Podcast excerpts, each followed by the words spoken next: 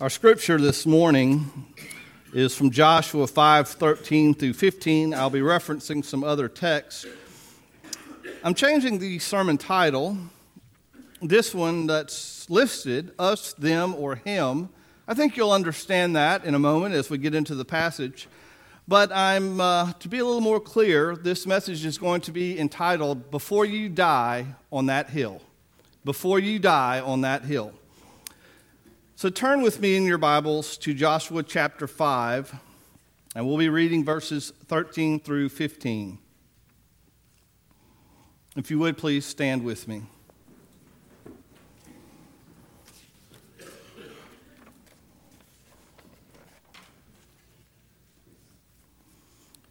And it came to pass, when Joshua was by Jericho, that he lifted his eyes and looked, and behold, a man stood opposite him with his sword drawn in his hand.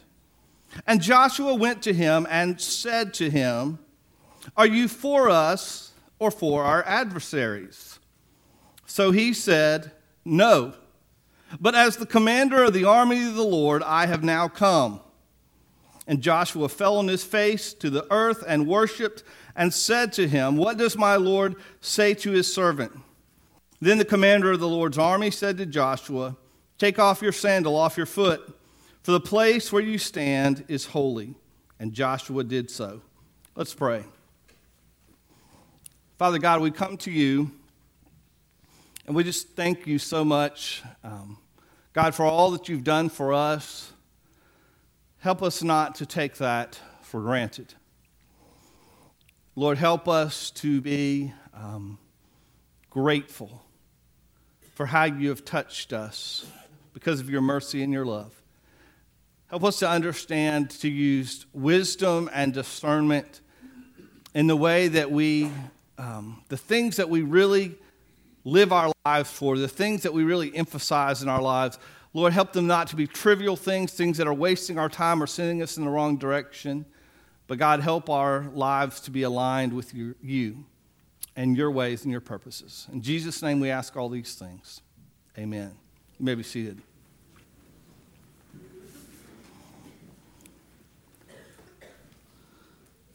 I love the song we, uh, we just sang. It had to do with who we are in Christ, our identity. And often in this world, we as Christians forget who we are in Christ. Uh, we forget that we are beloved of God, that He has created us. As the psalmist said, we are fearfully and wonderfully made. And, and, so there are times at which we get on the wrong path, perhaps even depressed or anxious, or just on the wrong path because we don't realize who we are in Christ and what's so important. And, and, and it's very important that we be encouraged knowing who we are in Christ. But as Christians, we also have an opposite problem sometimes and that is believing and thinking that we are in the right, that we are on the side. Our side is the right side. There's our side and there's that side. And we're the good side, we're God's side, and that's bad side. And, and we learn very early on in life to take sides, right? Depending on which side of the state line. You're Alabama Auburn, you're State Ole Miss, okay?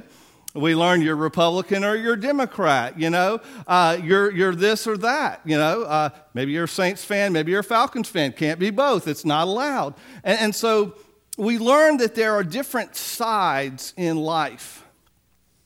And we tend to identify our side with the good side. It's the right side. So, therefore, whatever that other side is, that must be the bad side we, we just seem as human beings to naturally have that assumption, right? Okay? Um, by the way, I'll just go ahead and say for those of you who remember my baby shark uh, response remarks from a few months earlier, yesterday the baby sharks beat up the baby bulldogs in basketball. I got to acknowledge that, okay? Uh, we, we were not doing too well. So, uh, but anyway, we, we, we tend to get in these sides, right? And, and Joshua was just like anybody else.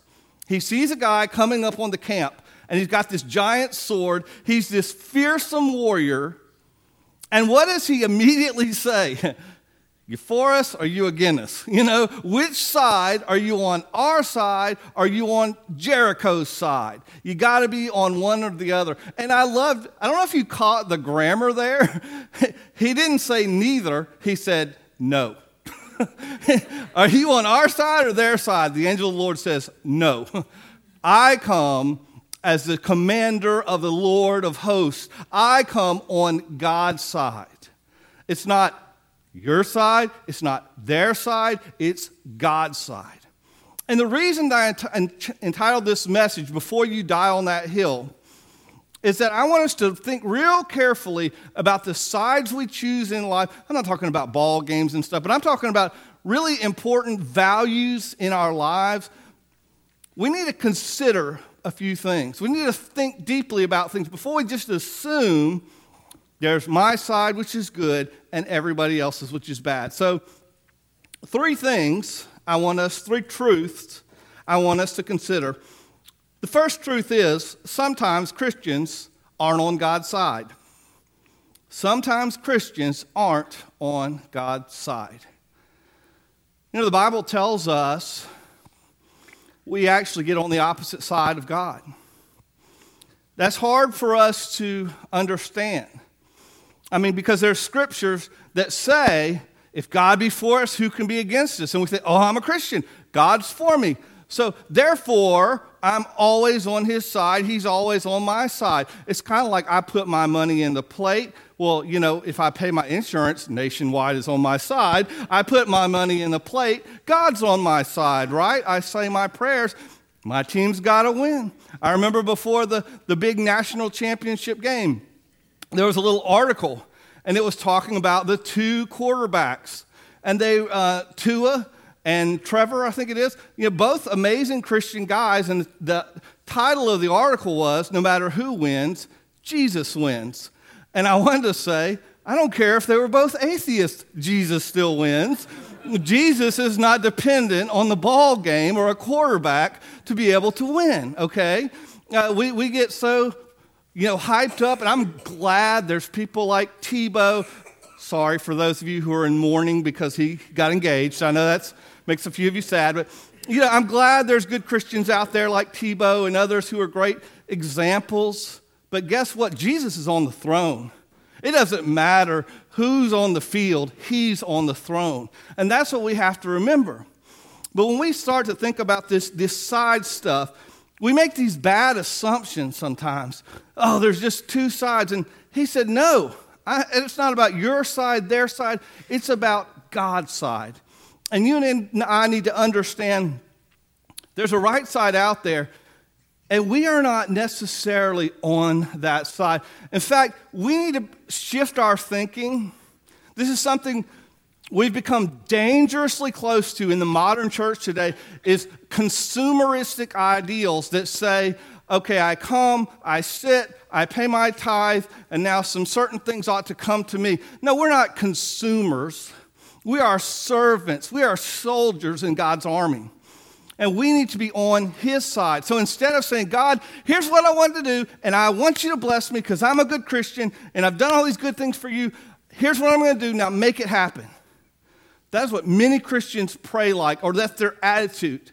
And instead, God wants us to be seeking God, what are you doing? What are you doing around me, in my family, in my community, in my neighborhood, in my workplace? Where are you working? What are you wanting to achieve? Because, God, that's the side I want to get on, whatever you're doing.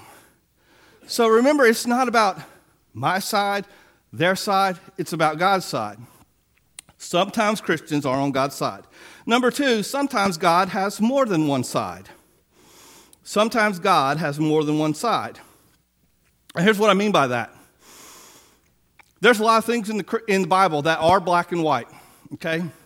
Love.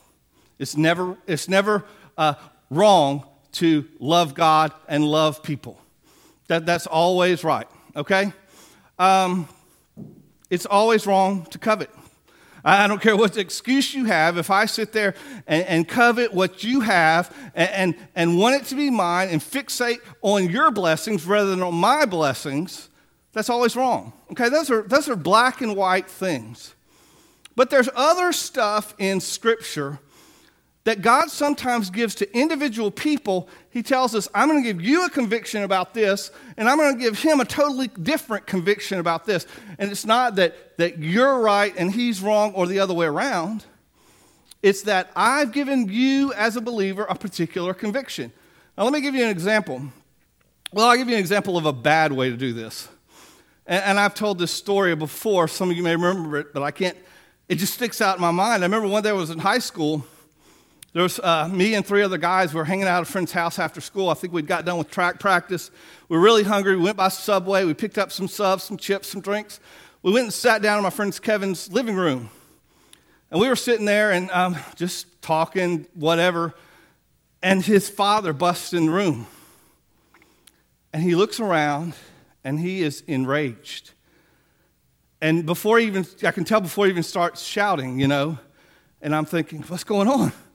We didn't have girls in our lap. We weren't smoking pot. We weren't drinking beer. We weren't doing bad stuff. We were eating our subway, you know. And he says, Get that bread out of my house now. And I said, Okay, yes, sir.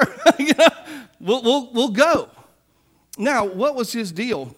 Well, my friend's dad liked to change to different fringe types of groups all the time. And whatever group he had just joined and was worshiping with, apparently they taught that bread was evil, or during a certain time of the year, bread was evil. And um, we were doing very bad by having Subway in his house. Listen, I did a lot worse things in high school than eating Subway, but that time I was innocent, okay? I was like, what did I do here? God's going to give different people different convictions about things they should do.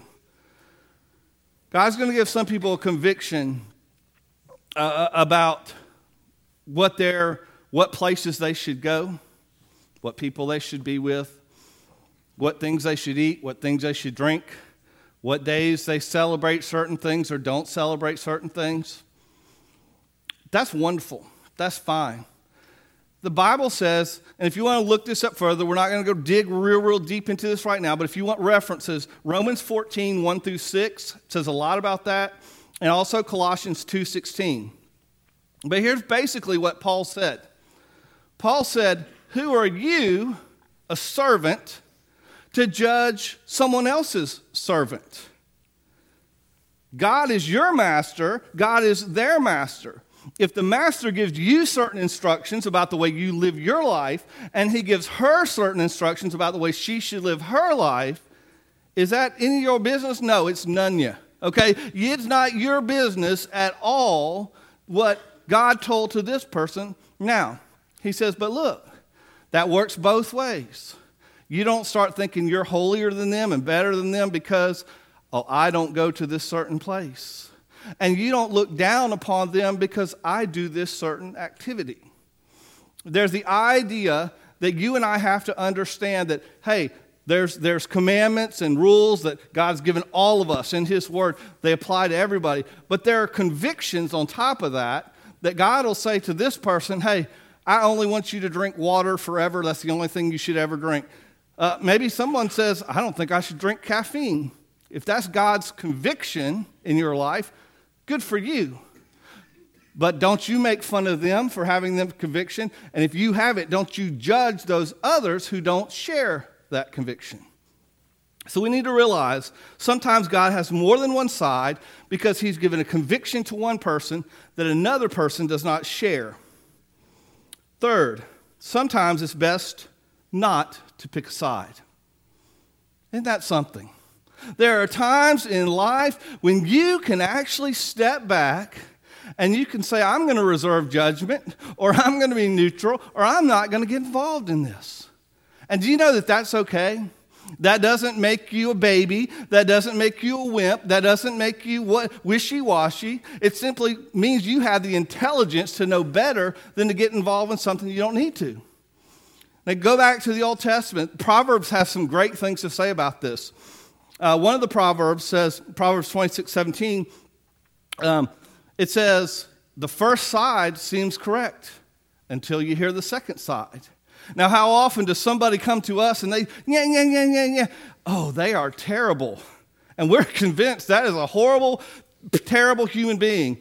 And then we hear the other side and we're like, oh, well, wait a minute. That's not exactly how I heard it. That's a little bit different. Maybe we don't need to jump to conclusions sometimes. I love the other one in Proverbs. Proverbs 18, 17 is the other verse. And it says, Someone who meddles in a stranger's argument is like a man who picks up a dog by its ears. You know, isn't that great? It's like you just come, hey, there's a bulldog. Let me grab it by the ears and see what happens. That's what getting into other people's business and choosing sides when you don't need to is all about. Being a Christian is not being the Mr. Answer Man or Mrs. Answer Man that has to have an opinion and an answer for everything. We know the one who has an answer for everything, but he hadn't given those answers to any of us. We're not all knowing. Why do we go around arrogant and acting like we have to interject ourselves into every single conversation like we know it all? You know, Jesus was a master at this. There are people who are always trying to trick him into taking their side or into picking a side that would hurt them and um, hurt him and somehow. It's, it's very interesting the way he handled these people. He did not give in to this. One time they tried to trick him and they said, Hey, Jesus, is it lawful to pay taxes or, or not? And now they were trying to him to take a side because either side he took, he was going to lose.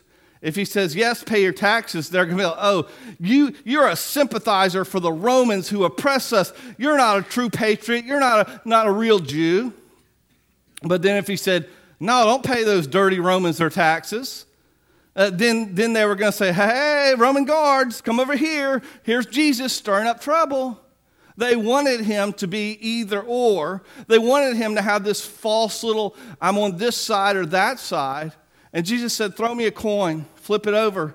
Who's the picture? It wasn't Lincoln, it was Caesar. And they said, It's Caesar. And he says, We'll give to Caesar what Caesar's and give to God what is God's. He wasn't going to get fooled into taking one of these sides. The other, the other story, to me, is really even more interesting. Um, one, these stories are both in Luke. One of them's in Luke 20 20, and the other one's in Luke 12 13. The other story is about a guy who comes up to Jesus and he says, Jesus, go tell my brother that he needs to give me my inheritance. and Jesus turns to him like Solomon and settles it all out, right? No, no, no, no, no. Jesus said, Man, who made me your, ju- your arbiter or your judge? In other words, what's that to me? I'm not getting in the middle of your family squabble with you and your brother. And then he goes on and warns them about the dangers of greed and covetousness. See, this guy, he wasn't really concerned about justice, what that the right thing being done.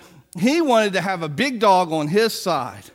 She knows the family inheritance is taking place. I always wanted that, that set, yeah, that ring. You know what, Aunt Susie, she can testify that Mama said that that ring is for me. You know, it's like, let me bring in the big dogs here. Let, let me bring in some real heavy guns. And that's what this guy wanted to do. He just wanted to bring Jesus in on his side. And these scriptures and many others, Jesus simply refused to be pulled into a side, into a squabble that he didn't need to be a part of. So, Christians aren't always on God's side just because you're a believer, just because you love Jesus. Don't assume that everything you've been taught in your family or that you've always believed or whatever is always God's side. I guarantee you, if you went and asked Joshua after the Battle of Jericho, is God on your side? Oh, absolutely, God's on our side because we won at Jericho. And guess what? They didn't do so well in the next battle. They lost badly men killed, running away. God, what happened? They weren't on God's side anymore. They had, there was sin in the camp. They had gotten away from God. Just because they were still God's people, they were still the nation of Israel, they still had uh, his, his message and his anointing on them, but they weren't on God's side.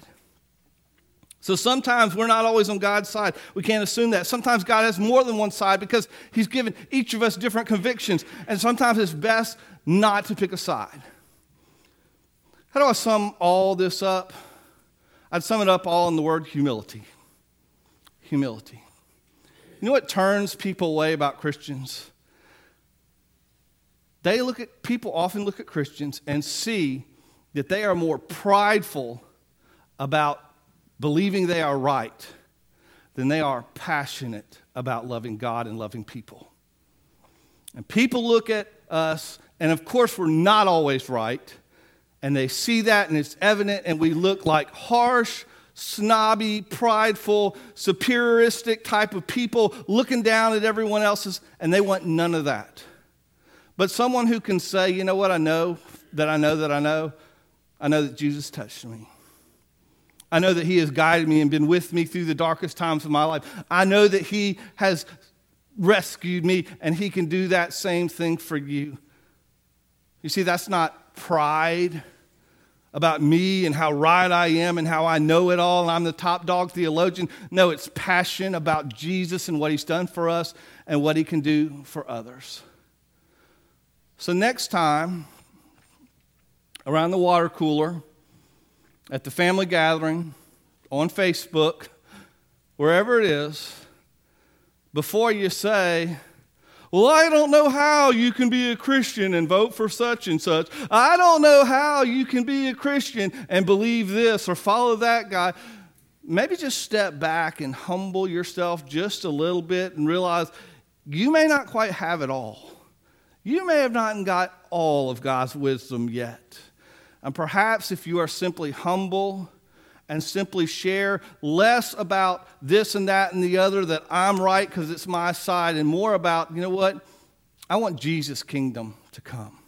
I, I want you to know him and his power in your life.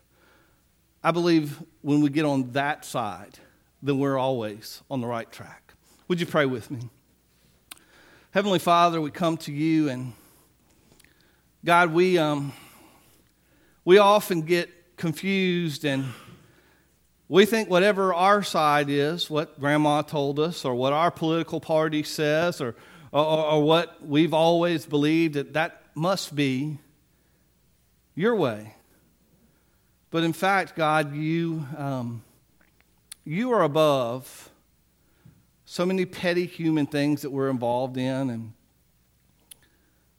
God, you want us to be involved in our world, in our, in our society. You want us to be good citizens.